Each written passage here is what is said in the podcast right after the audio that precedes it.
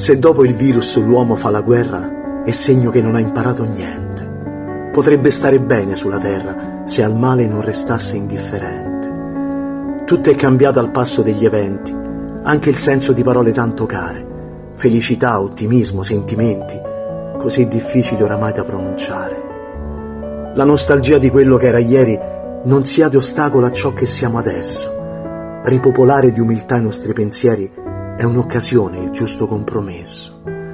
Questa fragilità porti uguaglianza, è un grande inganno credersi il migliore, che è seme di discordia e sofferenza, e nessun bunker ci ripara quanto il cuore.